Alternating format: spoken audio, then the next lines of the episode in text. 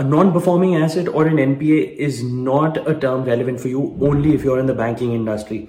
Even if you're a startup entrepreneur, it's important for you to look at your balance sheet, bifurcate all your assets into performing assets and non-performing assets, and identify opportunities to put those non-performing assets to better use to generate better income.